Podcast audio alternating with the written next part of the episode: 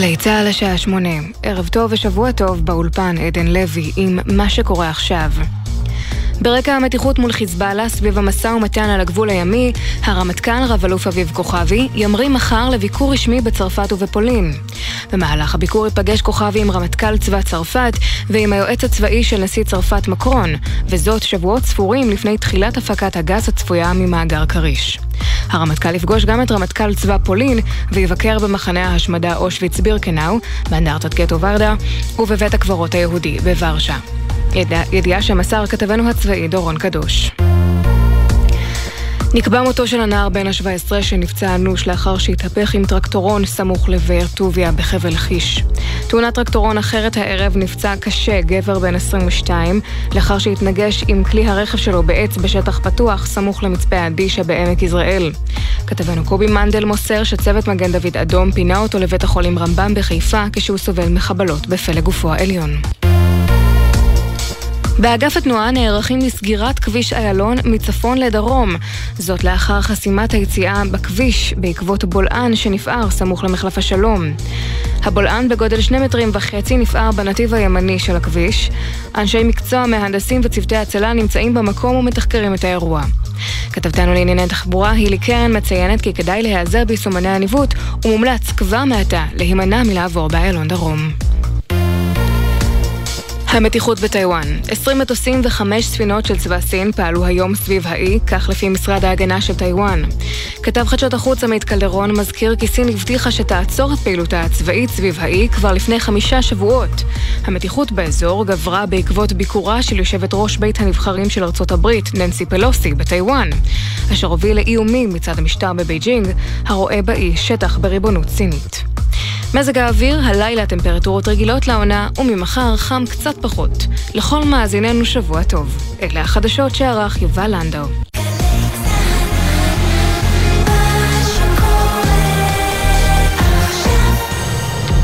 עכשיו בגלי צה"ל, טלי ליפקין-שחק, עם פ"א פגישה אישית. בית של החיילים, גלי צה"ל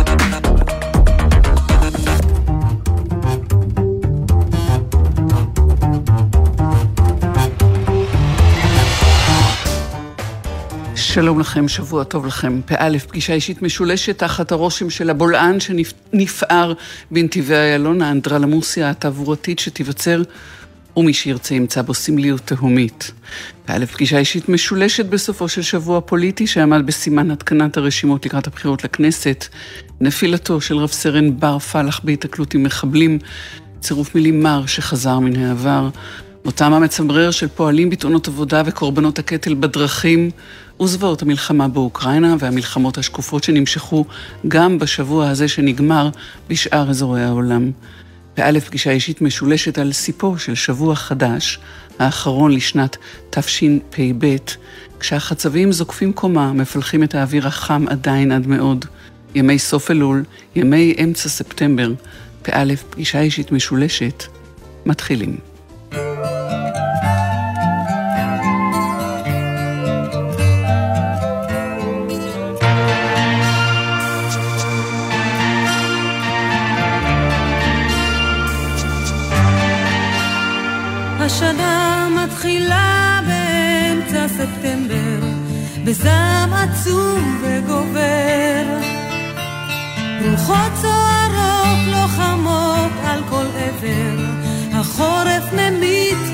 וקוצר.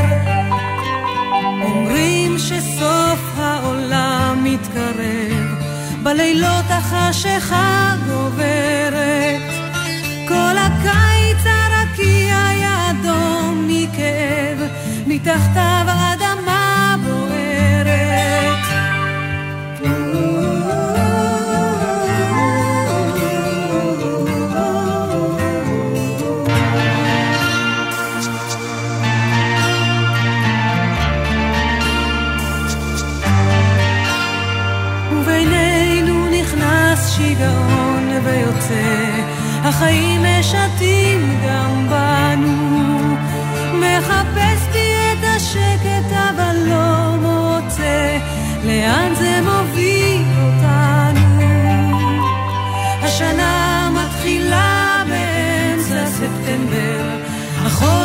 קשה מכל. כל שיריי נמלטים הרחק מקו האש, אולי הם לא רוצים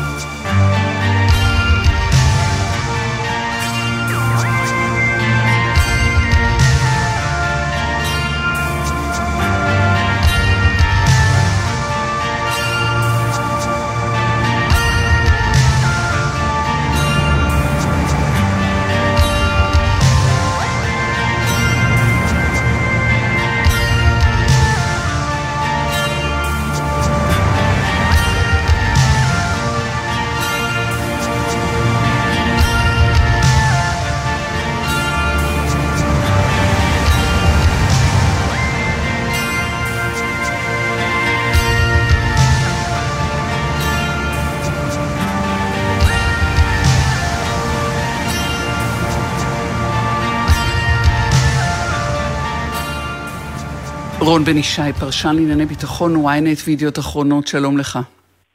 שלום לך, טלי. אמצע ספטמבר, אמצע ספטמבר, ושירה של אה, אסתר שמיר, שנכתב בעקבות אותו קיץ של 82, ושיאו ממש היום לפני 40 שנה בטבח אה, במחנות הפליטים סבר ושתילה בלבנון. נכון, אני אה, מכיר גם את השיר ואוהב אותו.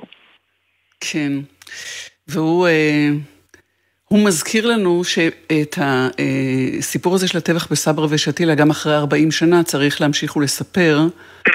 ואתה רון בן ישי, האיש אה, שהיית שם, ראית, הזדעקת. היום, ה-17 בספטמבר, אתה ב-18 הרמת טלפון אה, לאריק שרון, נכון? נכון, בערב ראש השנה. אמ, היו אצלנו בדירה, היה לנו, הייתה לרשות השידור, רדיו וטלוויזיה, הייתה דירה בשכונת בעבדה בביירות, בשיפולים של אה, אה, ההר. משם ראי, היה לנו מבט על כל העיר, ונשארתי בתורנות, אה, בתורנות ביירות קראו לזה, בערב ראש השנה. מיכה פרידמן היה אה, בתורנות עבור כל ישראל, והוא בישל ארוחת ערב, והזמנו אליה קצינים של גדוד שריון, שהמג"ד שלו היה עמוס מלכה, מי שהיה אחר כך ראש אמ"ן.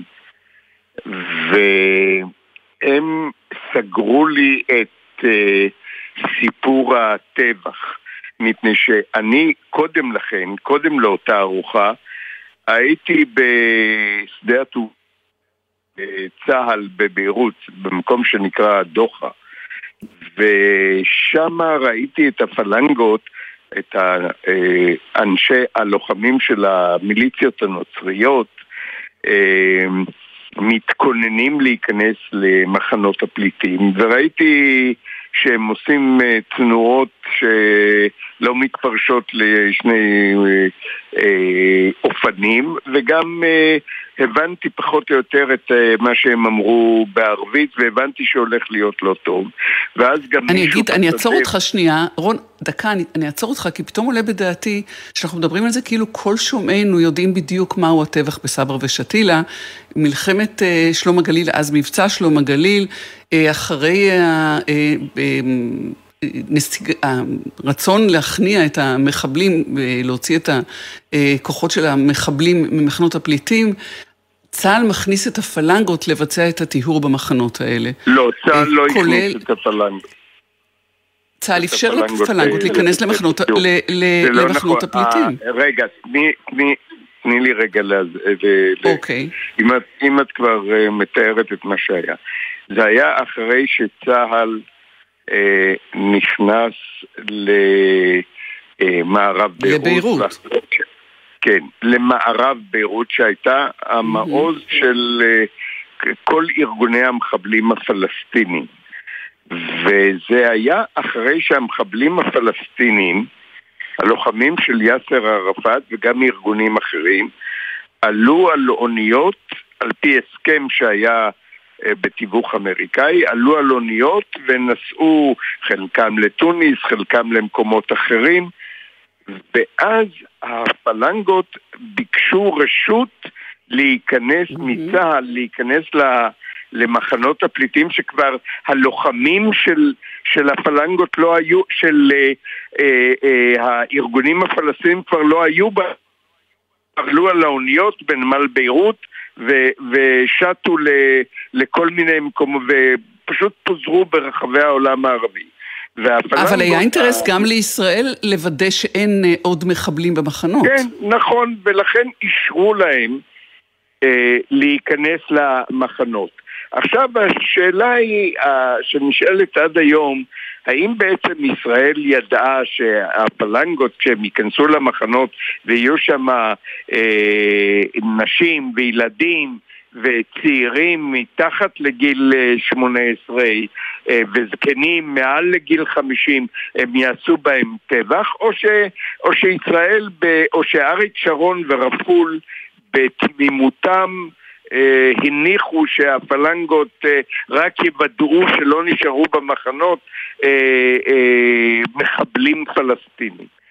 ויישמעו להנחיות זה... אה, של, של המפקדים אה, אה, של צה"ל בשטח, שאמרו חזור ואמור לא לפגוע באזרחים חפים מפשע.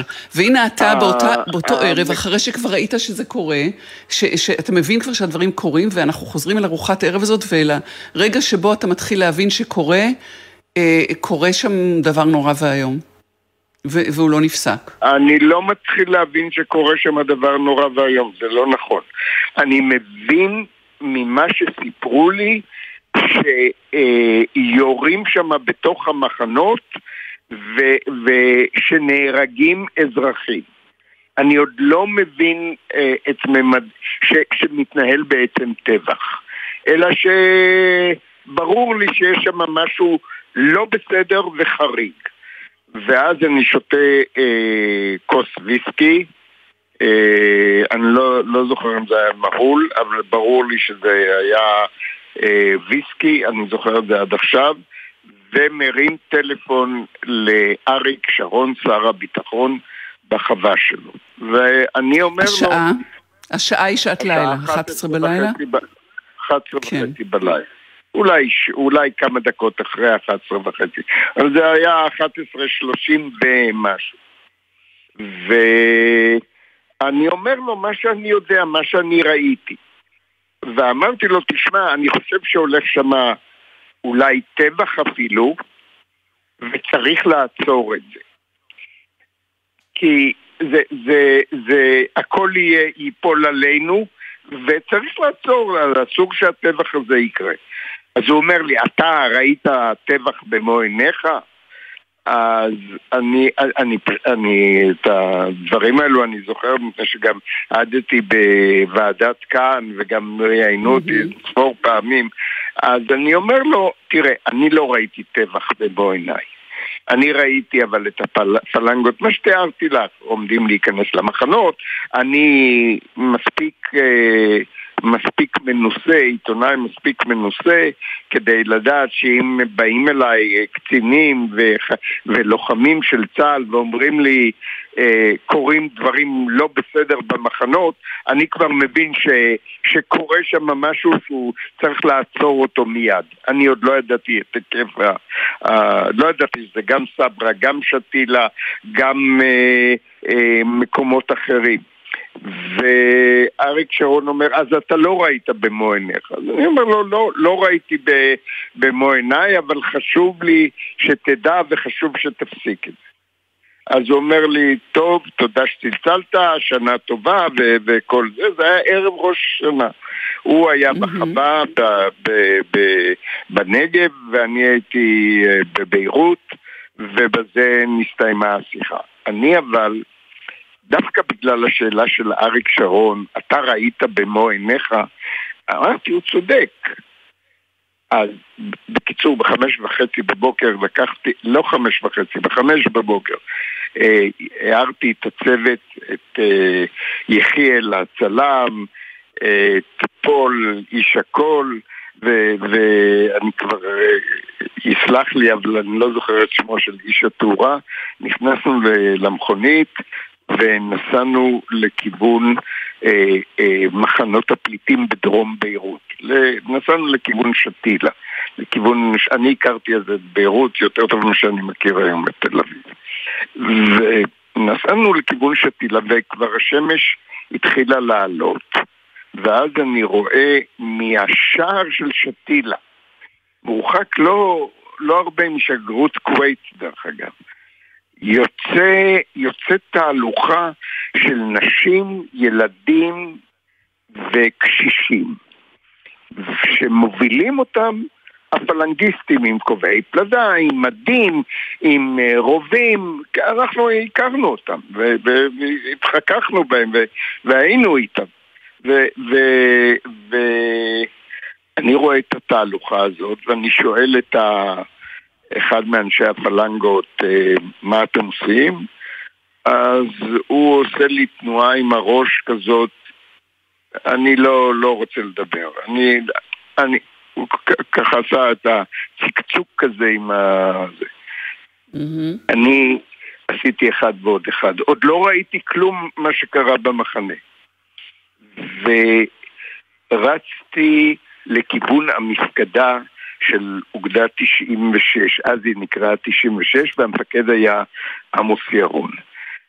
ובדרך כשאני רץ למפקדה אני כבר רואה את עמוס ירון שגם הוא כנראה, או אמרו לו שיוצא את הזה, נוסע לקראתי. אני רץ לעמוס, אני אומר לו, עמוס, שמע, מוכרחים להפסיק את זה, הם הולכים להרוג אותם. ועמוס, ירון, אפילו לא החליף איתי מילה, לא שאל אותי מאיפה אתה יודע, מאיפה אתה לא יודע, הוא פשוט המשיך עם הווגוניר מהר, וגוניר זה סוג של אה, אה, רכב כזה שהיה אז כן. למפקדהו. אה, ועצר את תהלוכת המוות הזאת, ו- וצעק על הפלנגיסטים לאן אתם לוקחים אותם לזה, בקיצור הוא עצר את זה. והפלנגיסטים הבינו שהעסק נגמר והם התאדו. אני נשבע לך, התאדו, אני לא, לא, לא ראיתי אותם. ואני התחלתי לראיין אה, נשים כי היו שם 90 אחוז היו נשים, נשים בכל הגילים. התחלתי לראיין כמה מהאנשים שהיו בדבר הזה ואז קרה דבר מעניין שאותו הבנתי רק כשראיתי את הכתבות ששלחתי משם, ראיתי לפני חודשיים בארכיון רשות השידור. אני מראיין אותה, אחת הנשים מנסה לרמוז לי שהיה טבח. שבעצם הם כרגע נגמר טבח של כל הזה.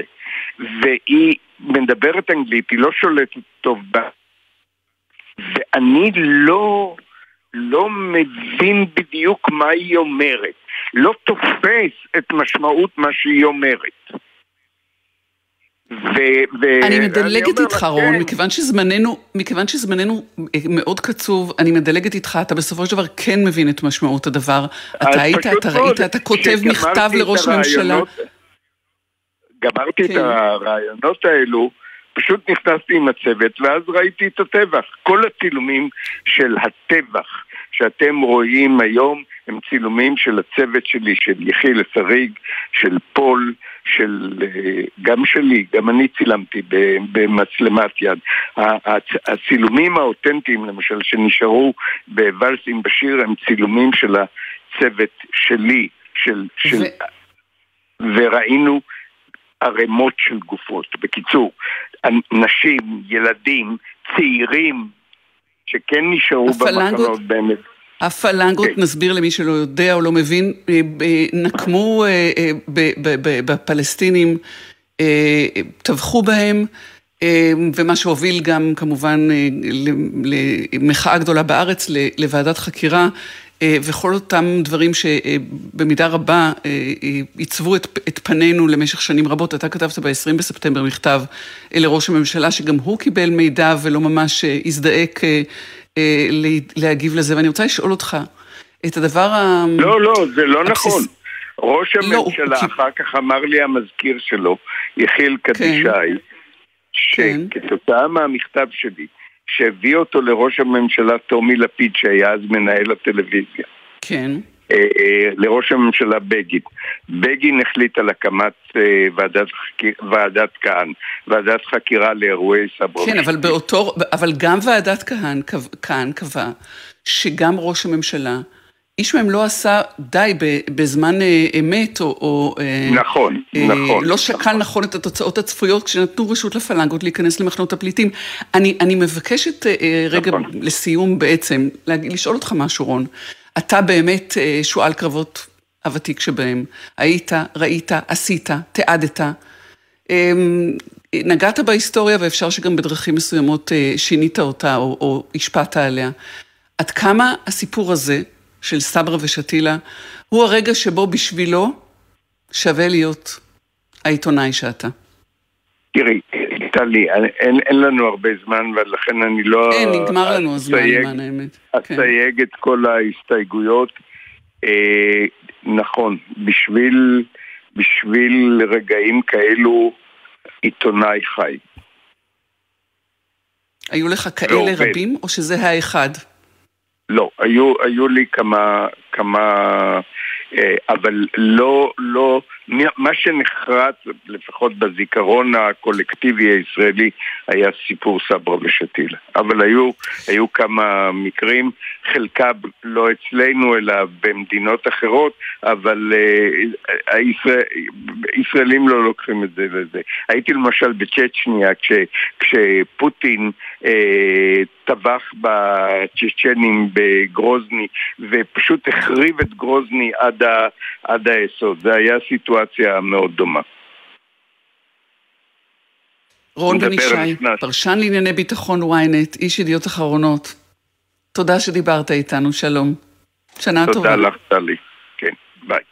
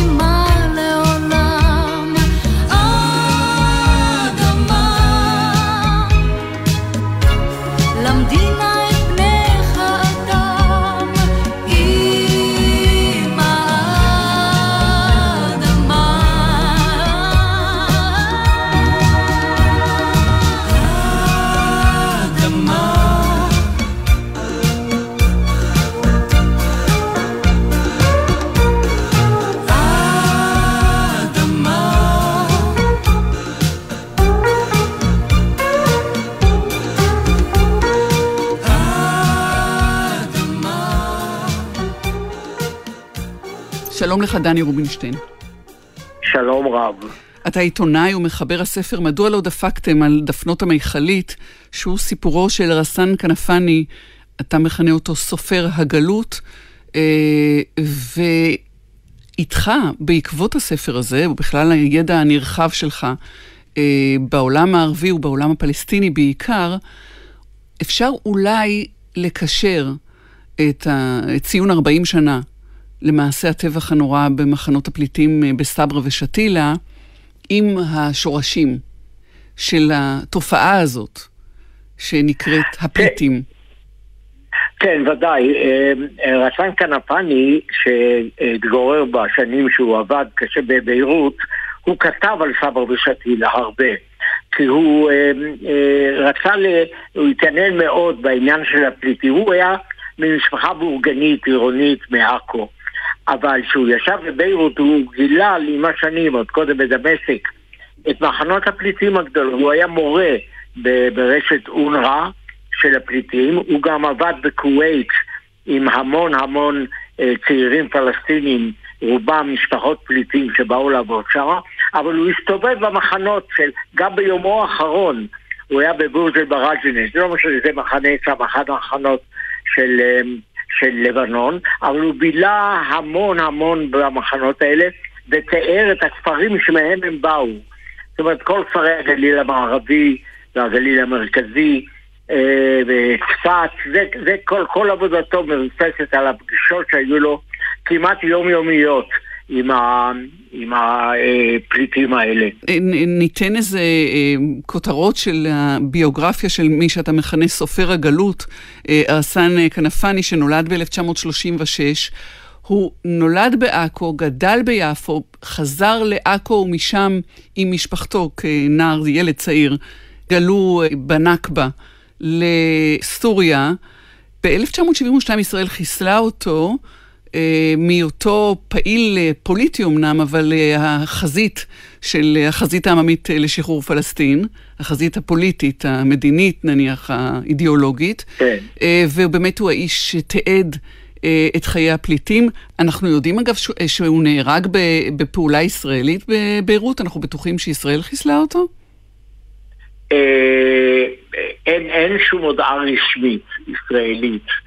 על זה לא היה, ישראל לא לקחה מעולם אחריות, וזה היה עוד לפני ההחלטות שהתקבלו אצל ראש הממשלה גולדה מאיר וצבי זמיר, ראש המוסד, על לחסל, זה היה בעיקר אחרי מינכן. מינכן היה כמה חודשים אחרי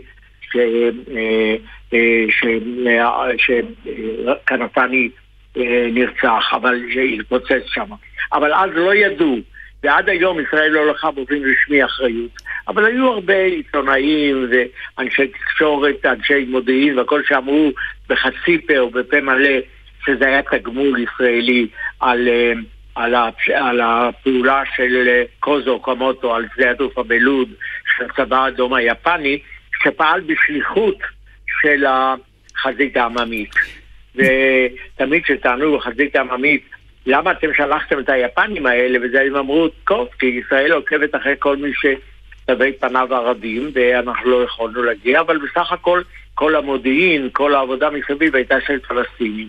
אבל יש להם ויכוחים גדולים בנושאים האלה. ואנחנו נגיד שעל פי ספרך, בשעות הבוקר של יום ההלוויה סבבו מכוניות נושאות רמקול במחנות הפליטים הגדולים של דרום ביירות, שתילה, סברה, בורג' אל-בראג'נה, וקראו להמונים להגיע להלוויה שלו, הלוויה שהייתה המונית וכמעט חסרת תקדים במספר המשתתפים בה.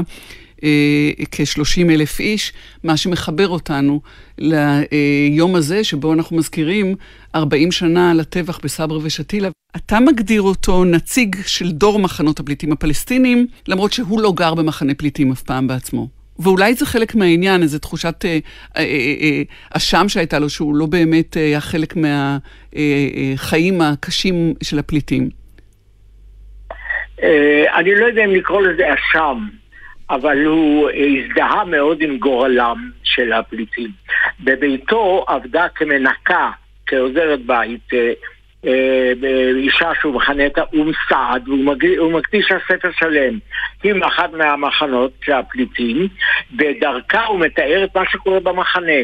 מה שקורה במחנה זה בעיניים שלו, של איש החזית העממית, שלאט לאט הפליטים מבינים שאין להם שום סיכוי לישועה ממדינות ערב, לא מעבד אל נאסר, לא מאחרי 67, ויש צריכים לקחת את גורלם בידם. זה כל, כמעט אפשר, זה המשפט הזה מסכם בעצם את כל עבודתו. אני לא רוצה, אנחנו, אין לנו סיכוי שמישהו יעזור לנו, לא אז, דרך אגב, וגם לא היום. גם לא היום, שאני רואה מה קורה אצל הפלסטינים היום, פחות או יותר אותה גישה. אין לנו מה לסמוך, לא על המדינות הערביות, לא על ארה"ב, לא על מדינות אירופה, אלא רק עלינו, רק לקחת את גורלנו בידינו. זה דרך אגב, אני גם מסביר את מה שקורה היום, אצלנו פה, מה שקורה בגדה והכל זה, זה לא נגמר. זה נמשך ונמשך ונמשך, אה, וכאילו זה מין, אני נדמה לי הרבה פעמים שאני עבדתי כעיתונאי לפני 40, 50 ו-30 שנה, שאני פותח מהדורות החדשות, זה כמעט אותו דבר. אתה אומר שעבדת כעיתונאי ואתה פותח את הספר אה, על אה, רסן כנפני בסיפור קטן דווקא עליך, ועל כך שאבא כן. שלך, כשהוא מאושפז בבית החולים מאיר בכפר סבא ב-1993, אתה מגיע אליו מירושלים לדרוש בשלומו, הוא קורא במיטה את העיתון, את עיתון דבר, אה, ומה הוא אומר לך? הוא אומר לי, אני רואה שאתה מבין את הפלסטינים, אבל יש לי בקשה, אל תבין אותם יותר מדי. אז אה, זה חמוד כאמירה ונוגע ללב, אבל זה הרבה יותר עמוק מזה. הספר הזה, מעבר לעניין ברסן כנפני, שהוא היה סופר חשוב ומשמעותי, והיותו מייצג דור באמת של אה, דור מחנות הפליטים, על הסיפורים האלה, מעבר לכל זה, אפשר דרך הספר הזה להבין.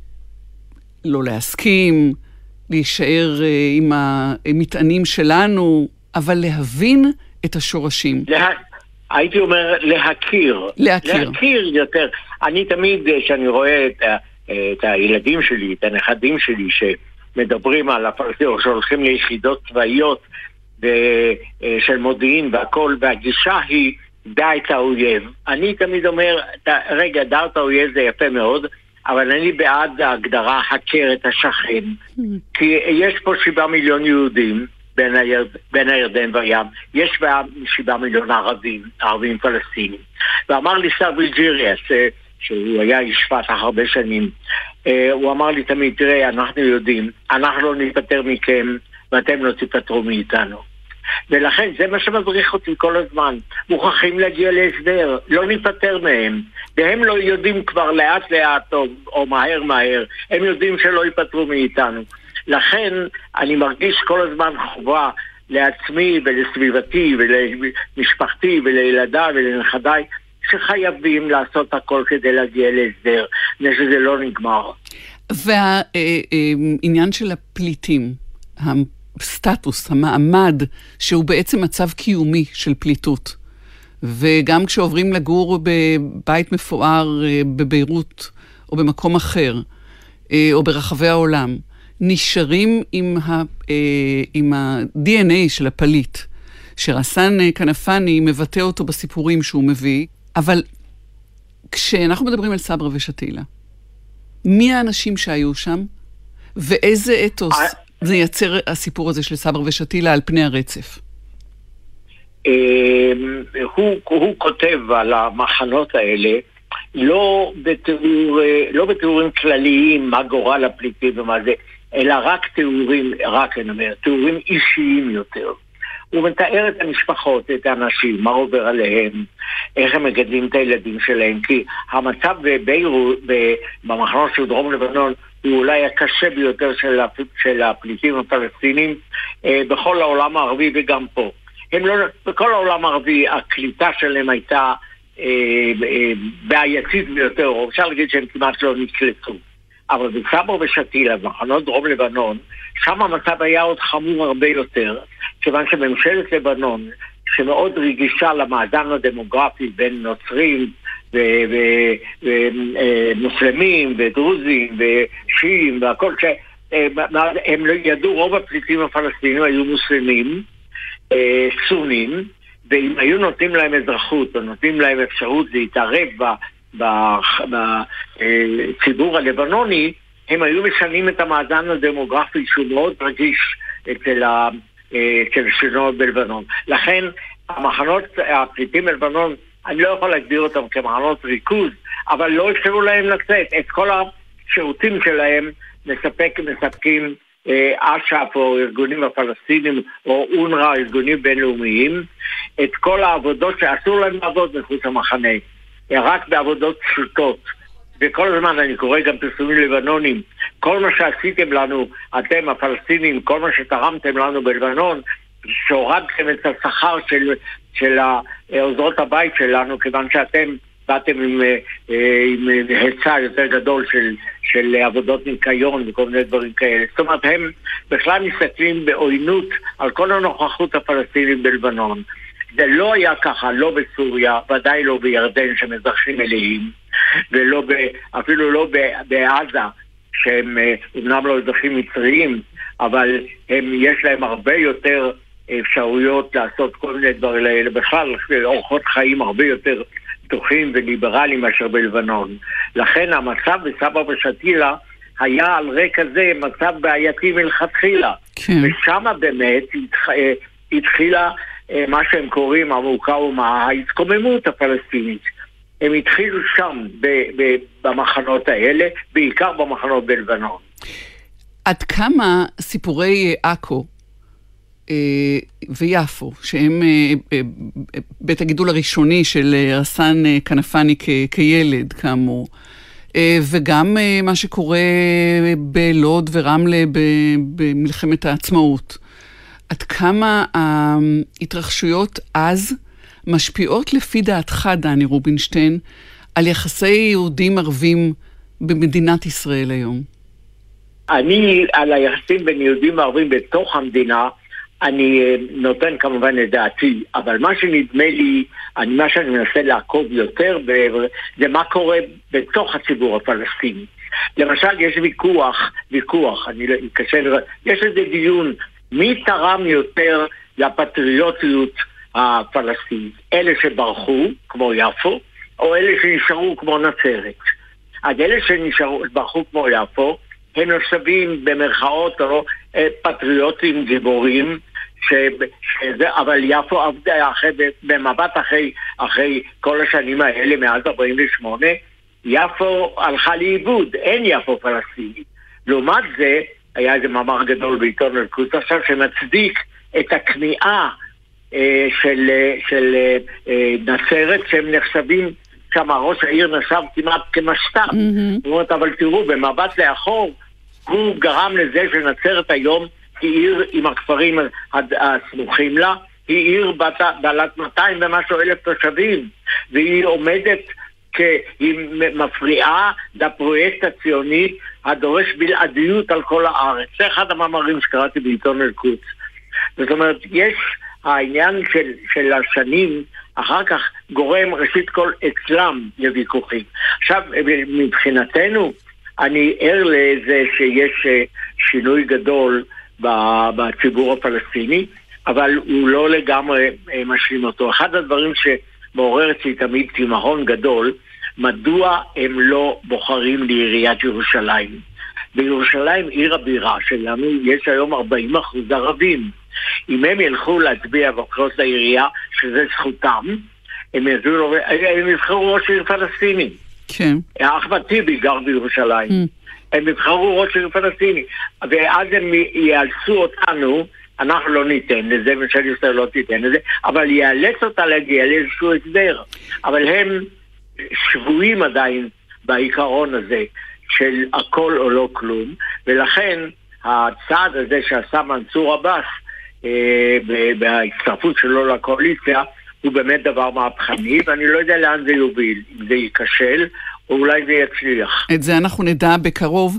דני רובינשטיין, עיתונאי, מחבר מדוע לא דפקתם על דפנות המיכלית, רסן כנפני סופר הגלות. תודה שדיברת איתנו, שלום לך. תודה, טלי, שלום.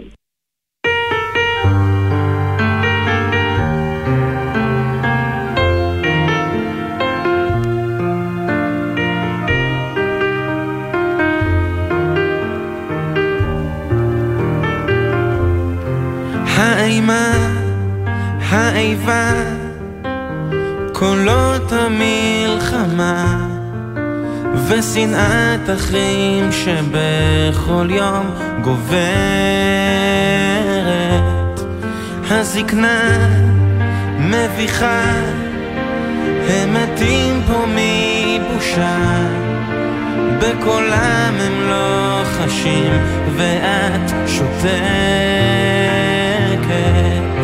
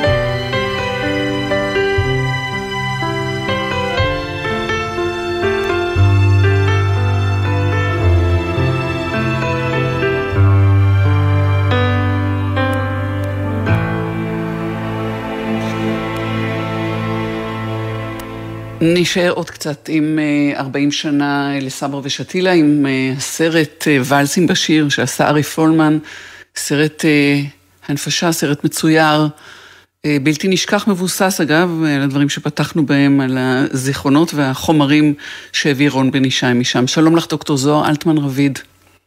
ערב טוב. ערב טוב, את מרצה במדרשה לאומנות במכללת בית ברל, וזאת הזדמנות לדבר על הכוח של סרטי אנימציה. כשנראה שאת הדברים הכי קשים שהביא ארי פולמן בסרט, הוא הצליח להביא דרך הציורים, מרחיק באיזשהו אופן את הזוועה, אבל לא מוותר עליה. נכון. התכונה המיוחדת של סרטי אנימציה זה שהם אה, לא אמיתיים, הם מרחיקים עדות.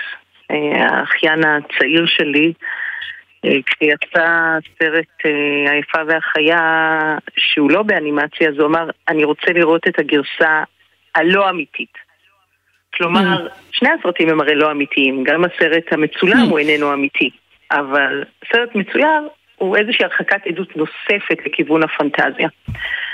לכן כשרוצים להנגיש לילדים נושאים קשים, הרבה יותר קל להם לראות את המכשפה הרעה של שלגיה כשהיא מצוירת מאשר כשהיא אמיתית. וכאשר רוצים אז מה שטוב לילדים פנטזיה, טוב למבוגרים? בדיוק, כשרוצים לה, לה, להציג איזושהי פנטזיה שהיא ממש ממש חלומית, אז אנימציה תתאים. וכמו שהיא מתאימה לדברים שהם חיוביים, סטייל דיסני, שהם פנטזיה חיובית, כך הם גם, את אותה הרחקת עדות עושים גם כשהנושא הוא שלילי. וככל שהנושא הוא יותר קשה, כך אנימציה בעצם מקלה יותר על הצופה. אז האם נכון להקל על הצופה? סליחה? האם נכון להקל על הצופה? תלוי. אה, אנחנו יכולים לראות, מי שעשה ראשון את השימוש באנימציה לנושאים קשים זה היה סרט אנימה 20 שנה לפני ולסים בשיר, אה, בשם אה, קבר הגחליליות, שעסק בפצצות, בהפצצות על ירושימה ונגסקי. ומאז אנחנו רואים את זה בכל, כולל אפילו ממש ממש לאחרונה, סטודנטית שלי ממעלה זכתה בפרס הבפטה על נערה מספר 60,427 שעוסק בחוויות השואה של סבתא שלה אה, דרך אה, שילוב של אנימציה. אה, זה עובד, זה עובד הכי טוב כשהטראומה היא באמת בלתי נסבלת. זאת אומרת, כשאתה רוצה לגעת במשהו שהוא, שהוא על סף הבלתי נסבל, אז אנימציה עוזרת גם ליוצר וגם לצופה לעשות את הדילוג הזה על על הצורך בעצם לעצום את העיניים או לברוח או לסגור את הטלוויזיה. וכשאנחנו רואים אנימציה זה עולם די רחב אה, של אה, טכניקות, או של, אה, או של פרקטיקות. בהחלט, תראה, זה מתחיל מקומיקס, אני, עכשיו שאני מדברת איתך אני נזכרת במאוס של שפילמן, הקומיקס שהוא יצר mm-hmm. על חוויות השואה של המשפחה שלו, mm-hmm, mm-hmm. בתחילת שנות ה-80. אה, ועל הפרספוליס מ-2007, סרט איראני על המהפכה האסלאמית מנקודת המבט המאוד מאוד קשה של חוויות של נשים. ממש לאחרונה לברוח, סרט דני על בריחה מאפגניסטן. אה, זה יכול להיות מקומיקס דרך אה, אפילו, את יודעת מה? אפילו אה, בסרטוני הסברה וסרטוני טיפול לנפגעי פגיעה מינית משתמשים באנימציה, בדיוק מאותה סיבה. הצורך הזה טיפה לקחת איזשהו מרחק כדי שזה יהיה יותר נוח. גם אה, ארי פולמן עשתה גם אה, את אנה פרנק, אה, איפה אנה פרנק? נכון, נכון, ממש ממש כן. לאחרונה, ושוב, נגיעה כן. בנושאים מאוד מאוד קשים של שואה ושל פליטות דרך אנימציה. ארי פולמן בפירוש הציג את ה... אה, סרט שלו על הנפרד כסרט שמיועד לילדים, וזה באמת מאוד מאוד מאתגר לעשות סרט על השואה לילדים. אנימציה היא כמעט האופציה היחידה במקרה הזה, אני לא יכולה לדמיין סרט שואה לילדים שהוא לא אנימציה. גם כך זה כמעט בלתי נסבל. זה לחלוטין בלתי נסבל, ווואלסים בשיר הוא בכל זאת חלוצי למרות הדוגמאות אה, אה, הקודמות שנתת. אני לא יודעת להגיד, אולי, אולי הוא חלוצי אצלנו, אולי הוא, הוא, מה הוא עשה לנו, למה אנחנו כל כך זוכרים אותו? אגב, זה הסרט היחיד אולי שנעשה על, אה, למעשה, ולכן, ולכן הוא גם בלתי נשכח. אבל השימוש הזה באנימציה כל כך מפתיע ולא צפוי, אה, שאולי זה חלק מהעניין.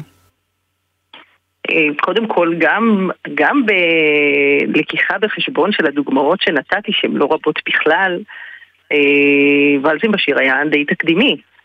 בוודאי בקולנוע כן. המערבי, מאוד מאוד תקדימי, זה היה סוג של הלם. הרעיון בכלל לעשות סרט אנימציה שנוגע בטראומות כל כך אה, קשות וכל כך כל כך למבוגרים. אה, ובעיקר אני חושבת שהוא הצליח פשוט בגלל שהוא היה מוצלח. נעשו ניסיונות פחות מוצלחים, הם פחות הצליחו, ואז עם בשיר פשוט היה סרט שעבד. כן. את אומרת אה, שמשתמשים גם לטיפול אה, בטראומות של נפגעות אלימות, ועד אה, כמה יכולה הטכניקה הזאת, יכולה הטכניקה הזאת עוד להתפתח? מה, מה עוד אפשר לעשות שם? באנימציה אנחנו רק ירדנו את פני השטח, רק התחלנו. בימים אלה ממש היושב ראש של פייסבוק משקיע את כל כספי הפיתוח שלהם בלהעביר את כולנו ממש פיזית לחיים במימד של אנימציה בתוך המחשבים, עם, עם אבטארים, עם דמויות שמייצגות אותנו. בתוך עולמות וירטואלים, וירטו, וירטואליים לחלוטין, זאת אומרת, אה, בנושא הזה אנחנו באמת באמת מגרדים רק את הקצה, קצה, קצה של פני השטח. אה, זה כרגע ב... מופיע בסרטי אנימציה ובמשחקי מחשב, ובקרוב ממש אנחנו כולנו ממש נחיה בתוך סרטי אנימציה, אז... אה, זה רק ההתחלה. שמה זה אומר, שמה זה אומר דוקטור זוהר אלטמן רביד, שלא צריך כישרון לזה בהכרח, אלא טכניקה? ויהיו יישומים ש... שיאפשרו את זה? או כבר יש? אה, כישרון לייצר אנימציה. לא, כישרון תמיד צריך. צריך. כן, אבל את יודעת מה אני מתכוונת. הייחוד של, אה, של הכיוונים המחקריים החדשים בתחום הזה זה שהם ייצרו בעצם אנימציה באופן אוטומטי בשבילנו ואנחנו בעצם נחיה בתוך האנימציה הזאת, לא נצפה בה אלא ממש ממש נהיה בתוכה. נשתתף בה. לא בתור ציירים, אלא בתור דמויות. אוקיי, לי זה ממש קשה, אה, קשה להבין את מה שאת אומרת, זה, זה כל כך אה, רחוק אה, מה, מהעולמות של מי שלא נמצא ב, ב, ב, במדיות האלה. תראי, התיאוריה הכי מתקדמת בעולם היום בנושא של החתירה לחיי נצח שהיא האובססיה של מי שכבר יש להם הכל בעמק הסיליקון, אה, זה שנצליח להוריק את התודעה שלנו לתוך האבטרים האלה, והגוף שלנו ניפרד ממנו לשלום ונחיה לנצח. טוב, נו, באמת, בשביל זה צריך הרבה כוח. אם את שואלת לאן כל זה מנסה להוביל, זה לשם. סליחה? כן. כן, בשביל לחיות לנצח צריך הרבה כוח, לא בטוח שיש לנו. אני רוצה לחזור איתך לפני סיום לוואלסים בשיר בכל זאת ולשאול אותך, כן. אה, מה את מהסרט הזה לוקחת, ועד כמה בשבילך הוא היה אה, פוקח עיניים. תראי, סבא ושתילה זה איזושהי טראומה ש... שאני זוכרת מהילדות. האירוע עצמו וכל מה ש... שהמשיך אותו, ההפגנה הגדולה והרצח בהפגנה וכן הלאה. זה נשאר כסוג של טראומה. אה, ואלסים בשיר איכשהו הפך את, ה, את הדבר הזה שבכל זאת שייך יותר לדור ההורים שלי אה, וחוויתי אותו כילדה, הפך אותו למשהו mm-hmm. שהוא נכנס לזיכרון שלי. אה, כלומר, הוא עזר לך להבין. של קולנוע בעצם, לייצר תודעה ולייצר זיכרון. כן. כן, גם באנימציה ואולי אפילו דווקא באנימציה. אני חושבת שבשביל דור שלם של צופים, סברה ושתילה זה ואלסים בשיר. בדיוק כך. לכן, אם כך, אם זה, אנחנו מסיימות את, ה, את השידור הזה. אה, אני מודה לך מאוד על השיחה הזאת. תודה, תודה רבה. לך אה, על השיחה הזאת, ובכלל דוקטור זוהר אלטמן רביד, מרצה במדרשה לאומנות במכללת בית ברל. שבוע טוב שיהיה ושנה טובה בהזדמנות זאת. שבוע טוב, שנה טובה. שלום.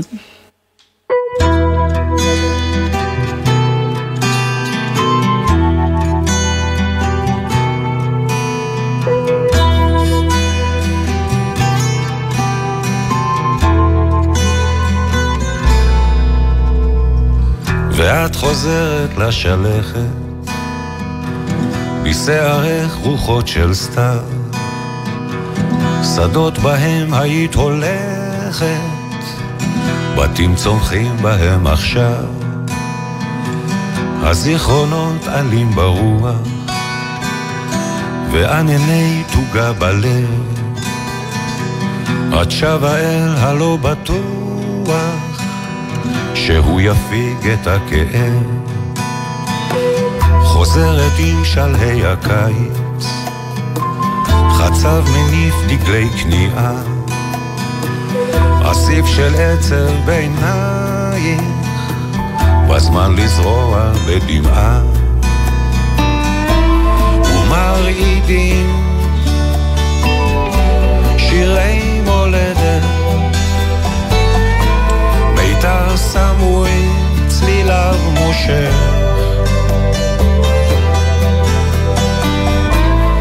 אל נא תלכי, ציפור נודדת, ברוך בואך, את המשדר הזה עשו איתי יפעת גלר, עומר נודקביץ' ומאיה יהלום, באולפן היה אביתר נכון, על הביצוע הטכני הייתה גאיה קפלן, בדיגיטל מיה אורן ובפיקוח הטכני אילן גביש. אני טלי ליפקין שחק, שבוע טוב, שיהיה לכולנו. היו שלום. גלים בים מטאטאים, יבוא הערב וישטופת, הרחובות געגועים. קורא לבוא, אומר ללכת, הפך פחים כל אותותיו, ואת חוזרת לשלכת, משערך רוחות של סתיו, ומרעידים שירי מולדת, מיתר סמוי, צליליו משה.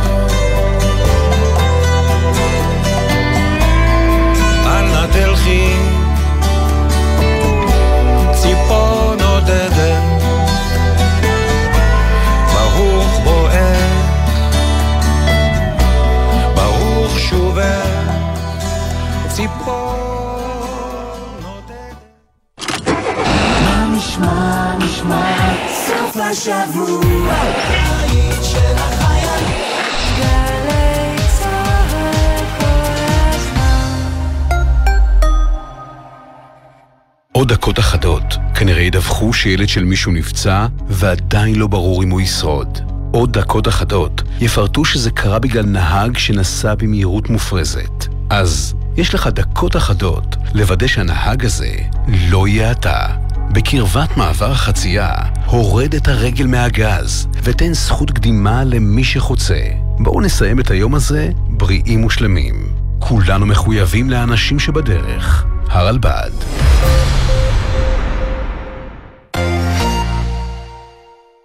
ספי ויניר פותחים את הבוקר. על השואה? מי שעשה את ההשוואה לשואה זה לא ליברמן, אלא זה כל השופרות של נתניהו. הוא אמר שכל השוואה לשואה היא נבזית, ונראה לי שהשוואה של שיטות של גבלס לשיטות של נתניהו זה השוואה לשואה. יש הבדל בין השוואה לשיטות של גבלס להשוואה לשואה. חבר'ה, בואו נשים את הדברים על דיוקם. איפה היה גבלס? ספי עובדיה ויניר קוזין, ראשון עד שלישי בשמונה בבוקר, רק בגלי צה"ל. אתם מאזינים לגלי צה"ל.